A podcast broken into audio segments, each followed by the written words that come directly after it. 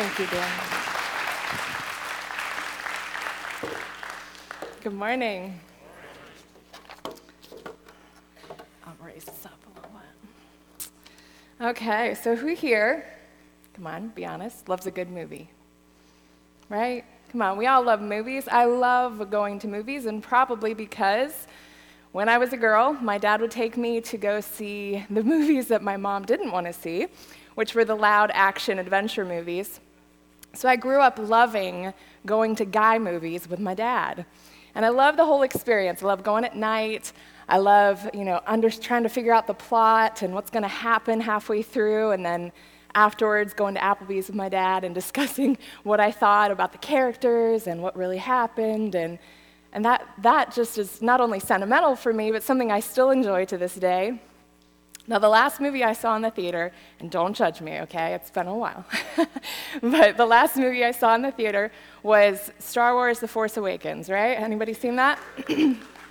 okay, well, we actually um, saw it probably the last week it was in the theater because my husband had the great idea that on our date nights, um, each week we were going to watch every single Star Wars in order before we saw the last one.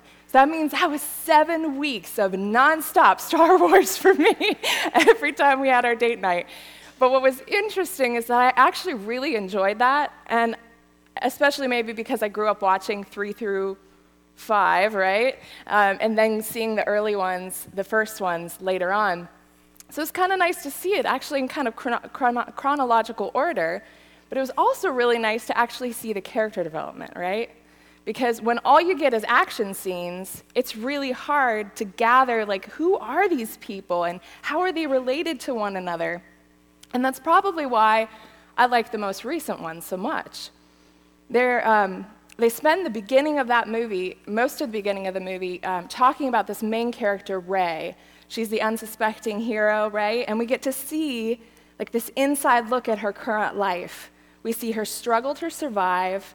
We see her skills, her kindness, her grit. And then she gets swept away into the plot, right? If not for that, we wouldn't be able to actually sympathize with her, right? We wouldn't be able to actually understand her or identify with her. It's hard to get to know a character when all you get are those really big scenes. We need those real life moments so that we can identify with them, right? Because that's what really impacts us. When we walk away, we're like, man, that was a good movie, because it felt real, right? What we're currently doing right now is we're in a series in Acts, right? The book of Acts, and it's called The Church in Motion. And I love that title because it's really, it's really accurate for the book of Acts. Because as Michael said last week, every single chapter is just jam packed with another action scene. And so it's like a really good action movie. It can be hard, though, honestly, for me, uh, looking at each of these chapters, because even with the cultural differences, it's hard to get to know these characters, right? And tonight, we're going to be looking at a scene, a really dramatic scene, and it's about one character, Stephen, in the last hours of his life on this earth. And though I've grown up hearing about the story of Stephen, which some of us have, he was the first martyr killed for, the, for his faith in Jesus until I really started to, to study and unpack this passage, I don't think I really knew who Stephen was, honestly. Maybe even my influence in art, I remember seeing depicted pictures of Stephen, and he's always look, he always looks so serene and so meek, and he's, you know, his eyes are up to heaven as people are stoning him. And if you know the story, that's the picture I get in my mind. But as I unpack this passage, and as we'll see today, that's not who Stephen really was. And we'll see who Stephen, who Stephen really is by what he said, by what he saw, and by what he did. And I think that'll give us an actually really good picture of who he is, this unknown character, and how he could have so much impact on the lives of those in this story, but also in our lives today. So let's go ahead and pray. Heavenly Father, thank you. Thank you for just bringing your Holy Spirit with such power this morning. More, Lord. Just bring more. God, we recognize we need you more than we even know. And I pray you would come with power, that you would anoint these, these words that they would speak to our hearts, God, that you would speak to us, that we wouldn't just let our minds wander today, but that we would be aware of and open to your voice in our life. Would you bring your comfort? Would you bring your encouragement? We just give you this time in Jesus' name. Amen. Okay, so if you have your Bibles or your phones, go ahead and open them up to chapter 6 in Acts. If you don't have a Bible, we have some Bibles in the back um, here. Feel free to grab one.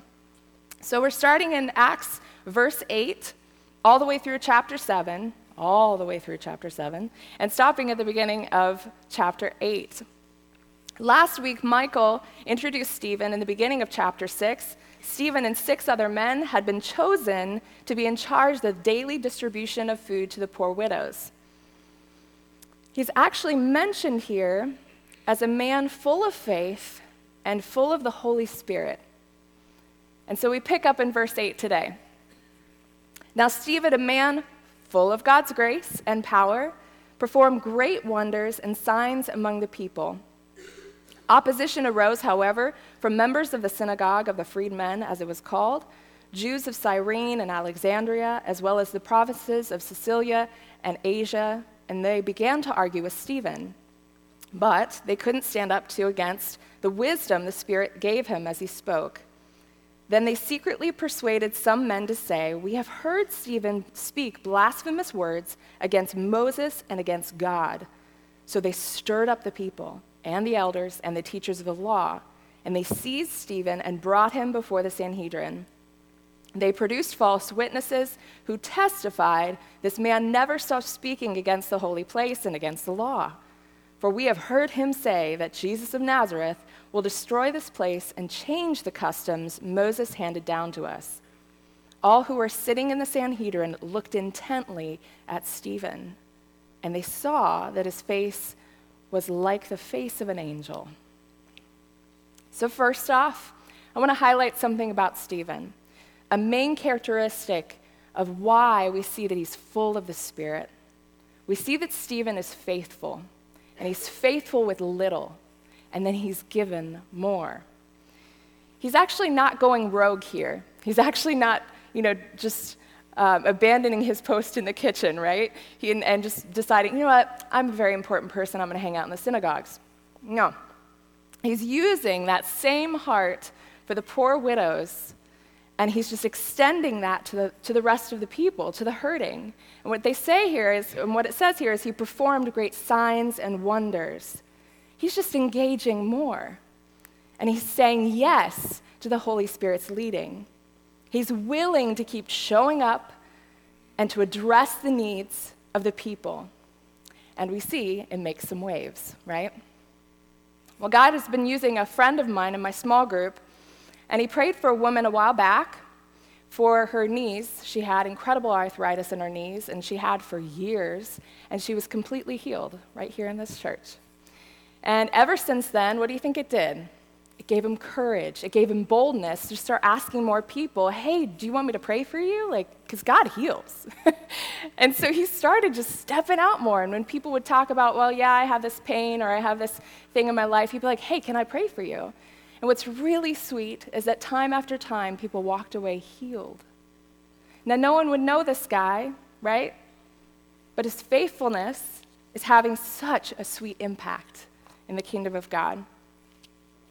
Now, as we've talked about recently and, and in the past, when you're faithful and you're willing to step out like that, there's opposition, right?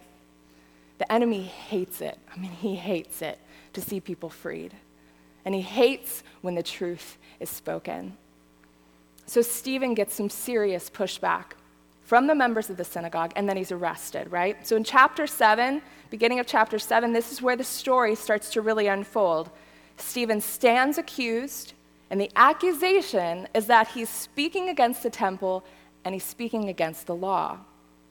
So the high priest asks him, Are these charges true? And he begins his speech, and it is the longest speech in the book of Acts, as you'll see, over 50 verses long. So, I'm going to read every single verse. No, I'm going to summarize it today. but definitely take some time to read it because this is a really important speech. it's really important to see what Stephen says here in the face of these accusations. So, when somebody accuses you of something, what's your first gut reaction? We defend ourselves, don't we? Right? That's just our gut reaction. I mean, heaven forbid somebody misunderstand us, right? we're so quick to say, uh uh no, that's not what I meant. And this is what, and we're just real quick to make sure that people know that this is who we are. And this is interesting about Stephen because he's not even worried about that.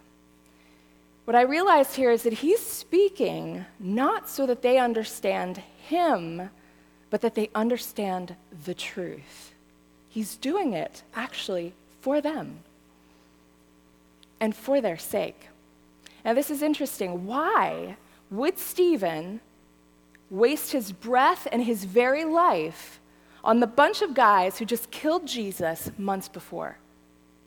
Why would he do this? Such a long speech. Because I think that's the heart of God, right? That's the heart of God. No one is too far gone to be saved. God's giving them another chance to repent. So he begins his speech, appealing to them first as brothers and fathers. These guys are persecuting him, they've arrested him, and he's saying, I'm just like you. I'm just like you. There is no hint of pride. There's no hint of selfishness or superiority in his tone. He's not like, you know what, I know better. Therefore, let me impart to you my wisdom. He's, he's humble here. He's really humble. And he's not saying, you know what, my understanding, the truth, you know, like the truth and my understanding, it's just evolved over time. And I just have a better handle on this than you. Let me tell you what I know. He's not saying, you guys, come on, like you're old, you're out of touch, you're irrelevant. Let me just catch you up here with what's really going on. This is not his tone at all. And can I just say this as a side note?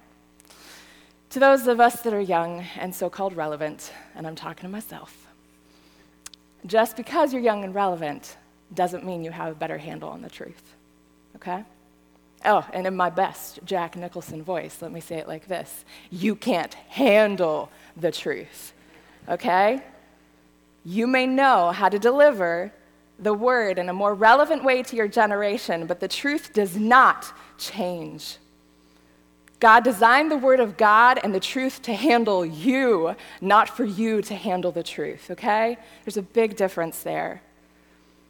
I think we need to approach the Word with humility, right? With humility, recognizing that each of us, we have massive blind spots, okay? We don't have it all. Only God, only God sees the whole truth, okay? Only God. So when we speak with authority, even, when we speak the truth in love, remember, we don't see it all. We don't see it all. Only God knows all the truth. So what Stephen knows, he knows that he's just this ordinary guy. I mean, he's a nobody.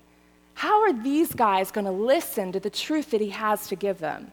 I mean, he really has a heart for them to receive what he's about to say. He has no credentials, he has no formal teaching, right? Formal training to teach. But that does not stop him. It doesn't stop him. He appeals to them not based on his own understanding, he appeals to them in the best way through their own history and their own scriptures so that they can hear him. It's really creative. So the two accusations are this Are you speaking against the temple? Big no no, right? And are you speaking against the law? These are the two things that defined the Jewish people. Big deal. So he goes through the history of Israel and he says this No, we don't need the temple to meet God. And, he, and to prove his point, he says this Abraham, okay, remember Abraham? Yeah, everyone remembers Abraham. Met God, and he didn't have the temple. God was with Joseph in Egypt. He didn't have the temple. God met Moses out in the wilderness in a burning bush, and he didn't have the temple. And then he quotes Isaiah 66, even after the temple is built. He says, God does not dwell in a house made with hands. God is not confined to our man made things. And man, is this an important point. Man, one of the biggest temptations for us, especially as Christians, is to try to use the Bible and try to use God to serve our own agendas and our own causes, and heaven forbid, our own political parties. God does not fit inside of our boxes, right? His ways are so much higher than our ways, so much higher than our ways. So then he turns to the law and he again uses their own history to make his claim. First, he says, Under Moses, you didn't obey the law. And under Aaron, you didn't obey the law. And under Amos, you didn't obey the law. Look, Stephen says, it is really important to have the law. I believe in the law, it's invaluable, but the problem is you never obeyed it, right? You never obeyed, and you never will. You never will. So if we're saved by obeying the law, then we've got a problem. We've got a big problem. And then what's interesting is that he brings up a third point, something else that he sees as a trend in the history of Israel, and it's something he wasn't even asked about. He wasn't accused about this, but he brings it up. And in many ways, this is the key to everything else he says. He says, I've noticed a pattern in the history of our people that every time that God sends a deliverer, he's rejected and he's persecuted by the very people that he was sent to save. So he says, Look at Joseph. Joseph was appointed by God to save his family, and yet he was sold into slavery by the very family he was sent to save. Sold into slavery into Egypt. Moses was appointed to deliver his people and take them out of Egypt. But when he first steps out and takes a risk and asserts himself, he totally gets rejected. He ends up fleeing for his life into the wilderness. And later on, David, King David, is appointed to be the true king to lead his people. And yet, for big parts of his life, right, he's running for his life. He's out in the wilderness, a fugitive every single time God sends a prophet or sends a deliverer, or heaven forbid, sends a savior, the person is rejected and the person is persecuted. So he brings it together at the end of chapter 7 in verses 51 through 53, and he actually turns the tables on the Sanhedrin and he actually accuses them. This is not the gentle Stephen I remember in my Sunday school classes. This is a bold Stephen, and this is what he says You stiff necked people, your hearts and ears are still uncircumcised. You are just like your ancestors who always resist the Holy Spirit. Was there ever a prophet your ancestors didn't persecute? They even killed those who predicted the coming of the righteous one. And now you have betrayed and murdered him.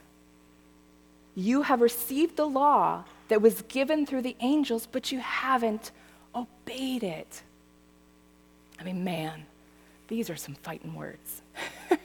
these are some fighting words. And the picture of being stiff necked is taken from farming animals. You know, the yoke that would be put across two, two uh, oxen. Well, stiffening their necks was, was when the ox would actually stiffen their necks so much that they couldn't actually get the yoke on. And so for the Israelites, this meant that they refused to submit to and surrender to the covenant that God had given them. Now, before we cast the first stone, and no pun intended here, we should hear what Stephen's saying here. Because are there any major areas of our lives that we're stiffening our necks to God? We're refusing to surrender to Him. God might be trying to speak to you regarding your money maybe your purchasing habits or the fact that you're running up debt. And yet you refuse to surrender your shopping to God. Maybe God's speaking to you about a relationship that's unhealthy, that's out of bounds for you. But you keep saying, no, no, no, no, I'm going to keep that relationship. Maybe God's been speaking to you about your attitude. Oh, and I can agree to this one towards your husband or your wife. The unforgiveness, the bitterness, the holding of a grudge. Is there any place where we've stiffened our necks to God? Then Stephen accuses them of a second thing. He says that they're uncircumcised in heart. What does this mean? Circumcision, of course, was a sign that God had given to the Jewish people to distinguish them from other nations, a physical sign. To be uncircumcised meant that you were no different than the rest of the world. Your attitudes, your actions are just like everybody else. There's nothing different about you. And God wants a people that will stand out, right? He wants salt and He wants light in this dark world. And when we refuse to obey God, when we choose to just resist Him, and we're still doing all the religious things, we just end up looking like everybody else. And let me say this it's really hard to have a good witness when you look like everybody else. And I know that. I work in the world. Man, it's hard to stand up. Stand up and do the right thing.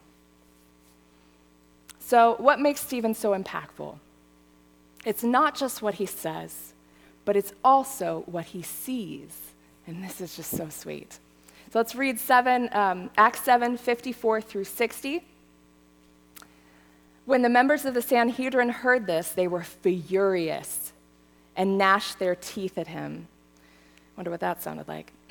but Stephen, full of the Holy Spirit, looked up to heaven and saw the glory of God and Jesus standing at the right hand of God. Look, he said, I see the heavens open up, and the Son of Man is standing at the right hand of God. At this, they covered their ears, yelling at the top of their voices, and they all rushed at him, dragging him out of the city, and began to stone him.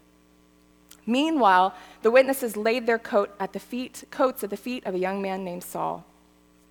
While they were stoning him, Stephen prayed, Lord Jesus, receive my spirit.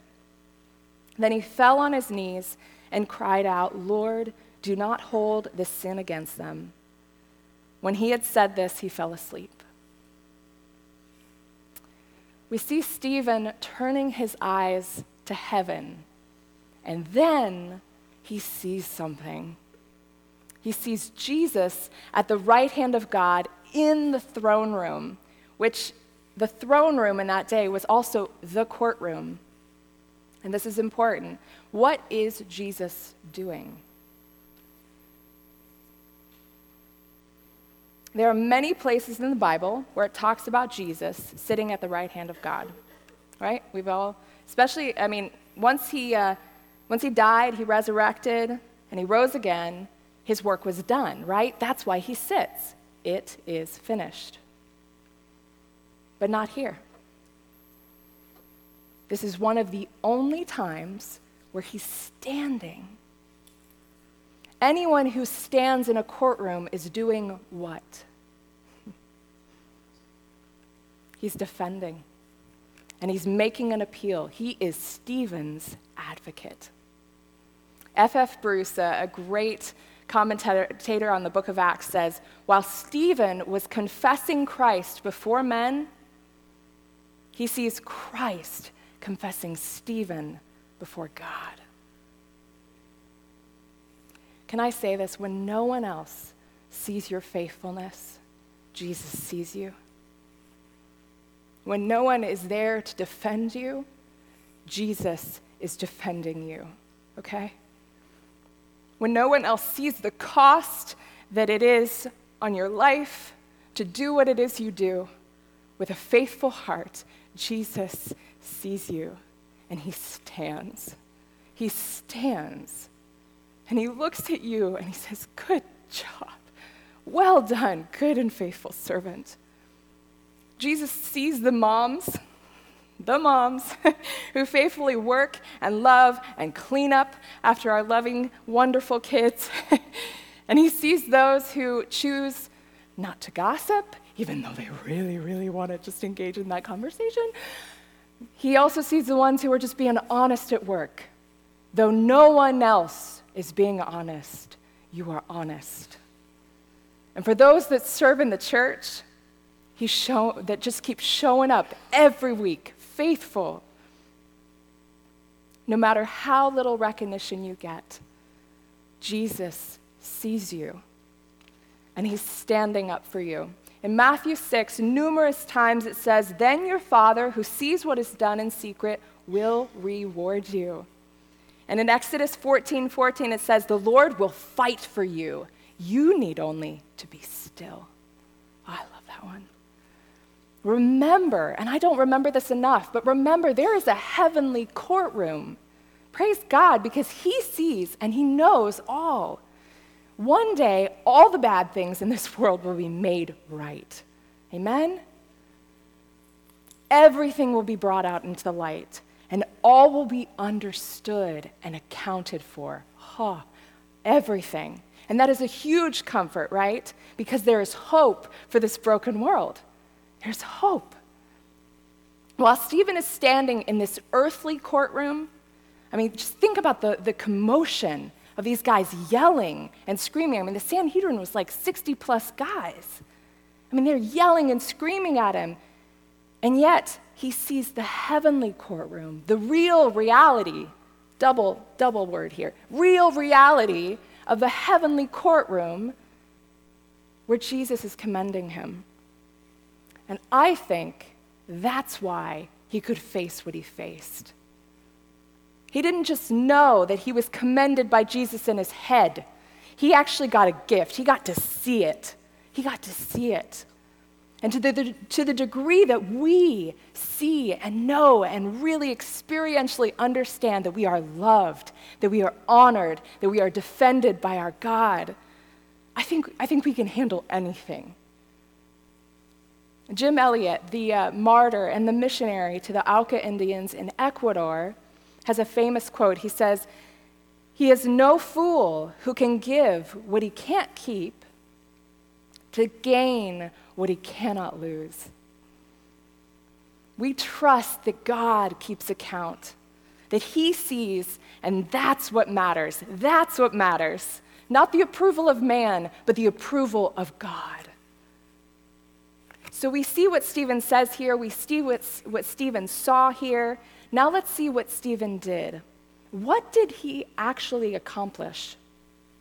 When Stephen says, Look, and says the very name of God out loud and says he sees the very glory of God in the throne room, the council is outraged. I mean, they are pissed.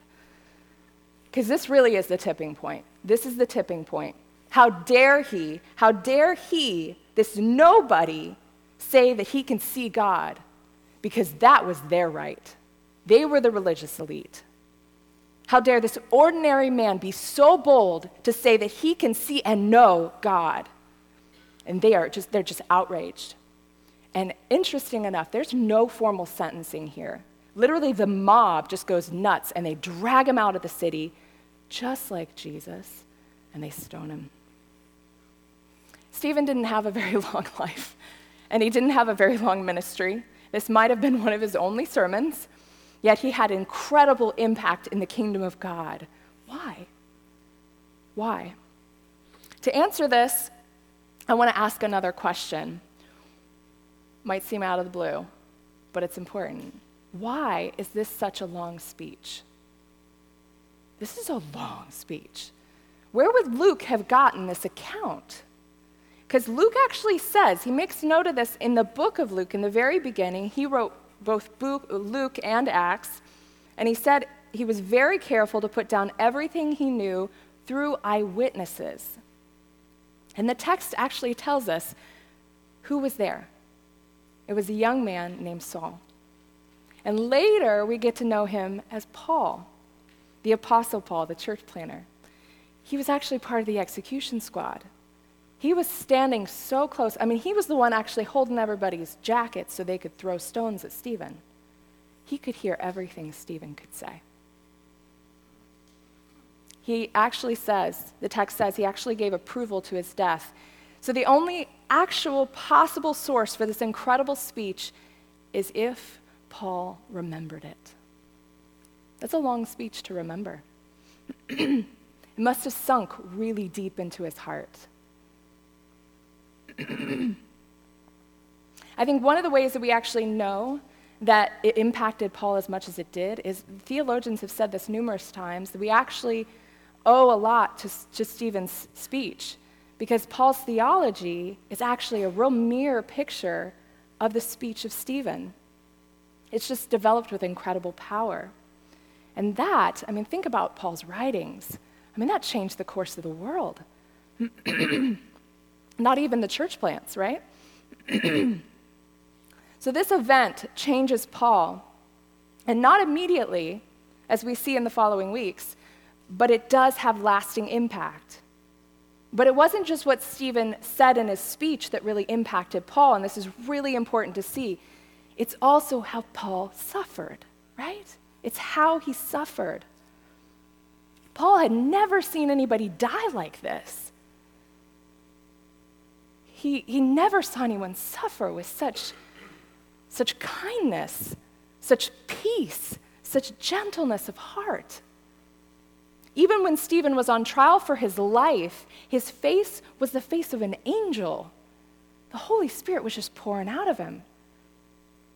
He wasn't scowling, he wasn't frustrated, he wasn't mad, he wasn't even trembling. He was incredibly bold as he talked to the people who had this power and desire to kill him. And he wasn't afraid to tell them the truth, and yet he had no ill will for these people no resentment. Because we see as they're killing him in the moment of Stephen's greatest pain, I can't tell you how of a hard death stoning is. I mean, it's really brutal. He cries out not for himself, he cries out for them, for the people killing him.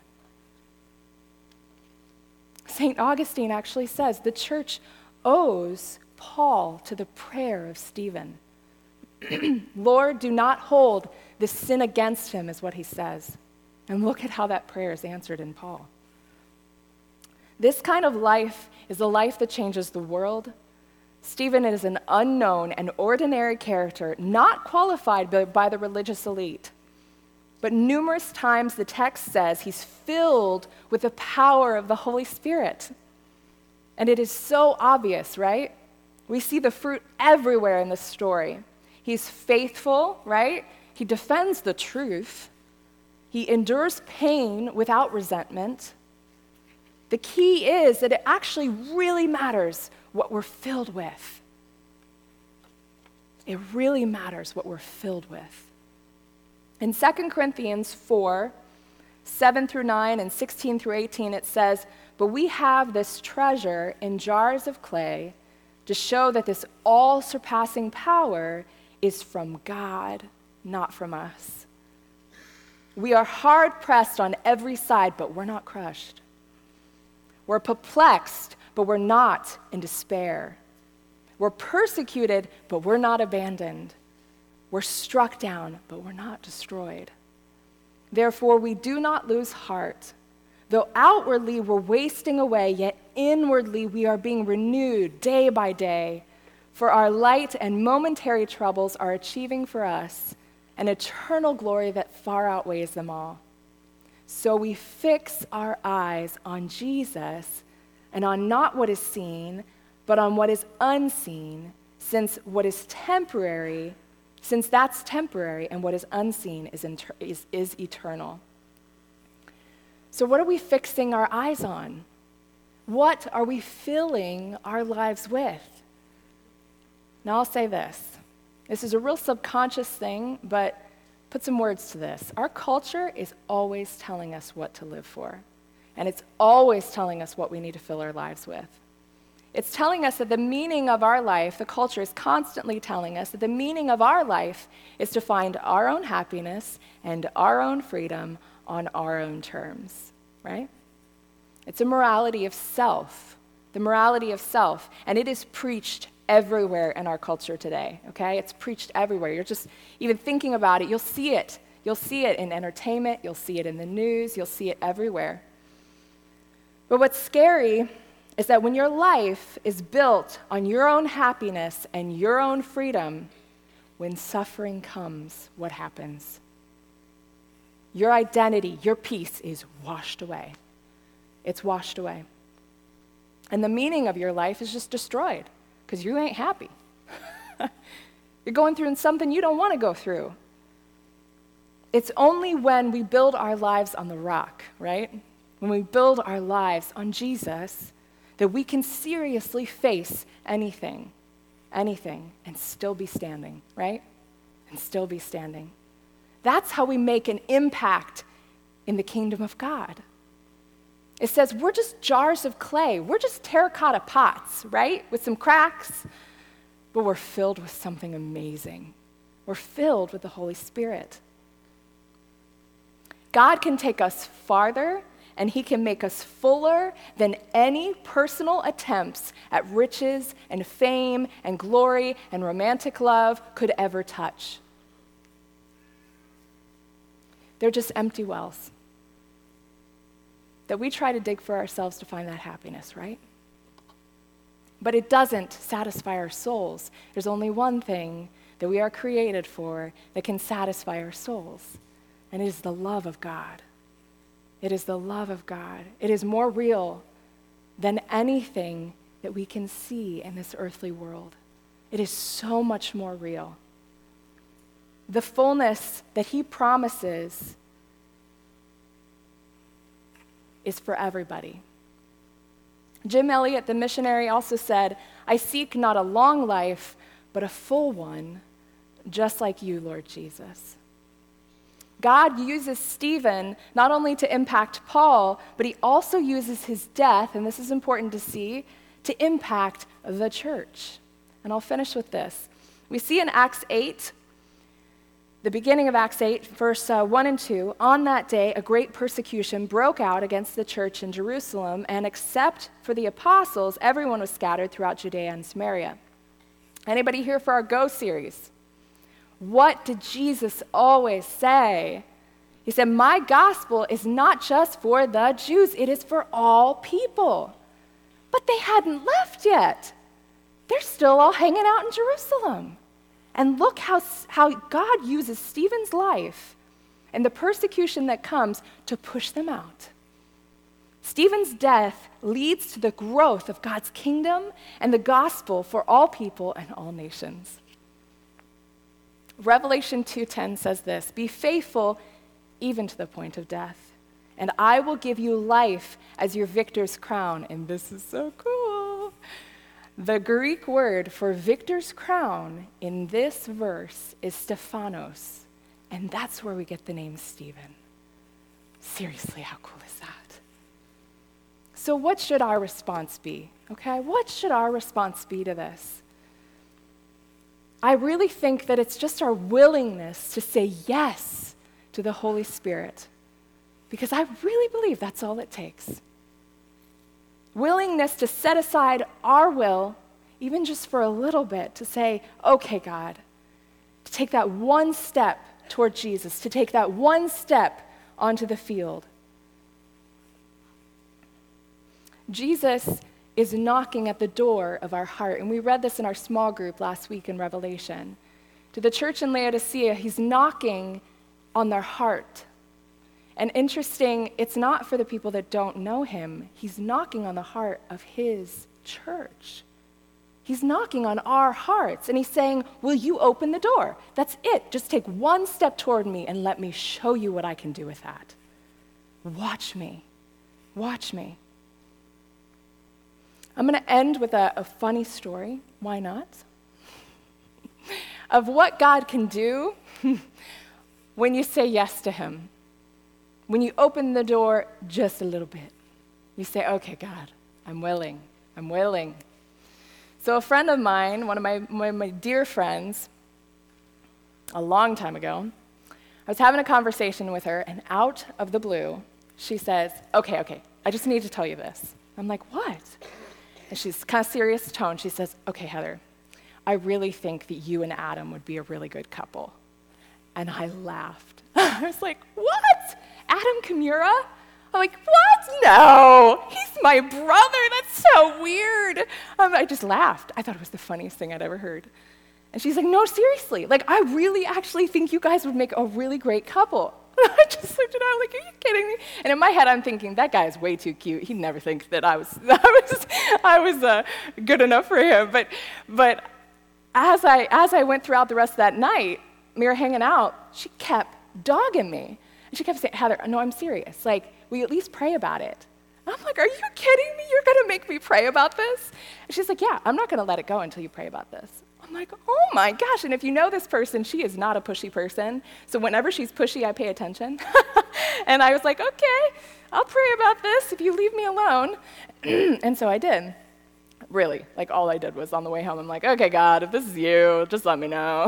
That's like all I did. What was really interesting is that that week, in my time with the Lord, He was bringing up all this stuff I mean, past relationships, deep insecurities. I mean, it was a rough week. I'm like, where did this come from? Like all this stuff. I actually didn't go to small group that week because I was just really having a hard week. And what was interesting is that night I got a voicemail. It was from Adam Kimura, and I'm like, oh, he's so sweet. He's such a faithful brother. He always, always would call people if they didn't show up to group. Just say, hey, are you doing okay? Are you cool? And I listened to the voicemail, and that's not what it said. He asked me out. He said, Hey, Heather, I really had fun bumping into you the other day. You want to go hang out again on Friday night? I dropped the phone and I started to laugh. I said, You've got to be kidding me, God. you have got to be kidding me. And while the uh, rest is history, right? Eight years now, we've been married and we have a little girl, Eden.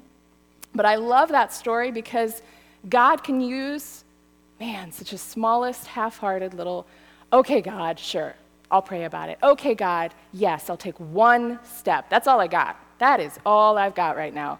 I don't have anything else, but yes, I can say yes to you in this one thing, in this one way. I'll take one step towards you. And I think that pleases the heart of God. Psalm 51, 16 through 17 in the message version says this Going through the motions, it doesn't please you. A flawless performance doesn't please you. I learned God worship when my pride was shattered, humbled lives ready and willing for love don't for a moment escape God's notice. Great verse. Let's go ahead and stand.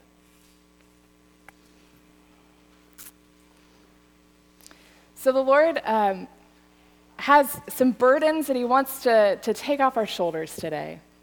And it's funny because all three words that I have uh, all kind of the same theme. I think he's really inviting us today to just lay some things at his feet, to lay some things at his feet, because he does not want to see you guys burdened, and he does not want to see you guys at all have the freedom that he has available for you. So the first one was actually this morning. As I was getting ready, the Lord brought this song to mind, and whenever the Lord brings something to mind that I, I, let's just say this, I have a horrible memory. So when the Lord brings something to mind, I'm like, whoa, I haven't thought about that in ages. So I want to read something to you, and it's the, the words to a song. And I, I felt like this was for some, like maybe just even one or two people here. And so I'm not going to ask you to come forward, but I just want to speak this over you. Is that okay? I'll just speak this over you. Um, the Lord sees you, okay? The Lord really sees you. He's saying this I want you as you are, not as you ought to be. Won't you lay down your guard and just come to me? The shame that grips you now is crippling. It breaks my heart to see your suffering because I am for you. I am not against you. And if you want to know how far my love can go, just ask me how wide and how deep. If you want to see how much you mean to me, just look at my hands and look at my side. If you can count the times that I say that you are forgiven, it's more than the drops in the ocean.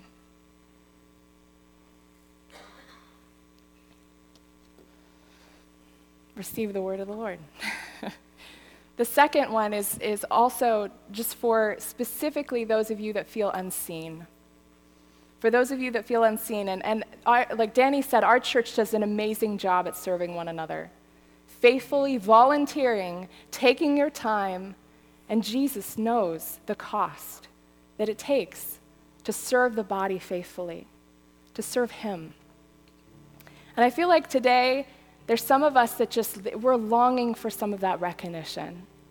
But can I say this? No human recognition will ever fill that ache in your soul. It's only going to be when you see the face of God, when you see Jesus standing at the right hand of God, commending you. That's what we live for. Not the approval of men, but the approval of God. So, for those of you that feel like, you know what, I just need filled today, I need to see that God approves of me. I need to hear today that I am faithful, that I am that good and faithful servant. I need to hear it from my God today. I need refilled today. I would, I would invite you to come forward. Come forward and receive from the Lord. And then the third one was um, specifically for those of you, and I felt like it was um, a word that God gave me this last week, but specifically for those of you that have been looking at the world and just feel really overwhelmed. Whether you look at our political state or, or just what's been going on. I mean, I even heard of a shooting last night in Florida where, where multiple people were killed. When you look at the world, you just feel burdened. You feel burdened. And, and I got this picture last week, and it was for myself, but it, it definitely is for you today. Um, two bulls, right, with the yoke. Okay, they had that yoke across there, and one was Jesus, I think, and one was definitely me. And I was a smaller, smaller ox, and I was, I was standing up, standing up on my hind legs, and the yoke was just strangling me because it's anchored to Jesus. And I'm standing there, and I'm like, this world just sucks. I just, I just, my life is so hard, and I don't know what to do, and I'm just overwhelmed, just overwhelmed. And the Lord just said, Heather, not only is this a ridiculous picture, but just, just submit to me because my yoke is not heavy.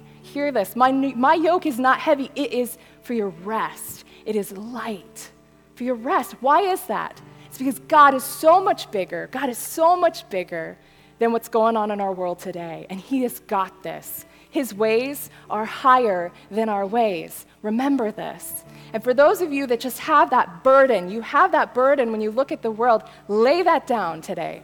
Just come and lay that down at the feet of Jesus. Say, God, you are bigger. You are bigger than what's going on in my life. You are bigger than what's going on in this world. And I give this to you because you want me to live free. You don't want me to live with this heavy yoke strangling me as I walk through my life. Give me joy, God. Give me joy. So come, just come up and, and receive from the Lord. And those of you that are um, willing to pray, come alongside of people today and just bless them. Bless what God is doing, because this is between them and them and the Lord, right? So as Sarah plays um, our last song, uh, we'll just have some time to, to pray for one another. So go ahead and start coming forward. Those of you that feel like, you know what, this world is really burdening me, I'm overwhelmed. For those of you that feel unseen and you need to be seen by your Father today, and then for those of you that, you know what, shame has just been really crippling you, come, just have some time to meet with God at the front here today and surrender that to Him. sure, let's make sure everybody that comes forward for prayer has someone praying for them. The presence of God is here, and God wants to touch you. God wants to just deposit things within your heart. Come on forward. There's nothing worth more that will ever come close. Nothing can compare. You're our living home. Your presence, Lord.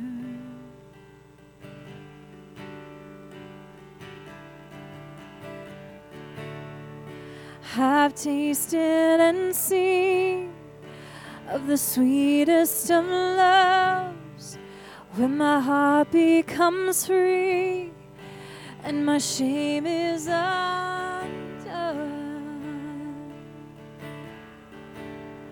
In your presence, Lord.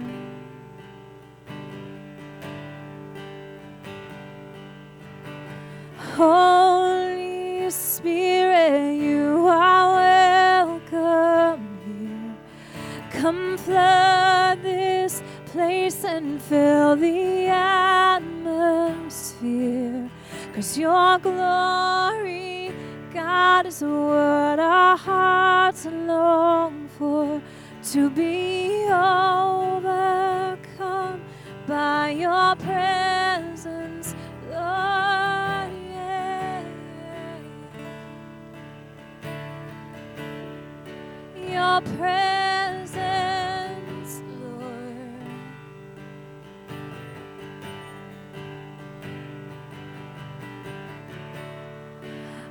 have tasted and seen of the sweetest of loves when my heart becomes free and my shame is undone.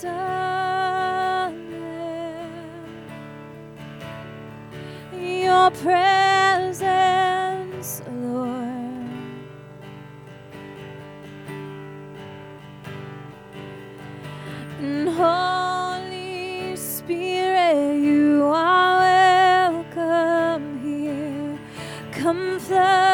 This place and fill the atmosphere.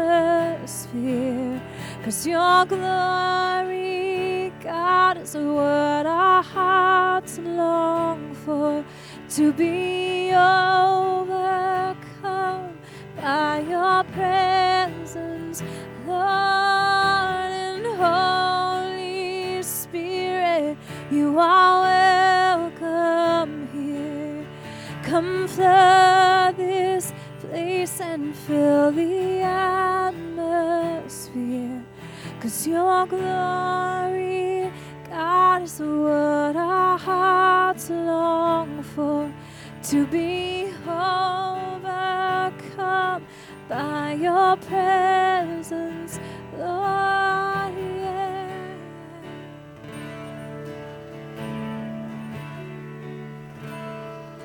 I'm just going to close this in a word of prayer for those of you that are still getting prayer continue. Hmm, Heavenly Father, thank you that, that you see us, God. That, hmm, that you long to envelop us in your acceptance and in your approval.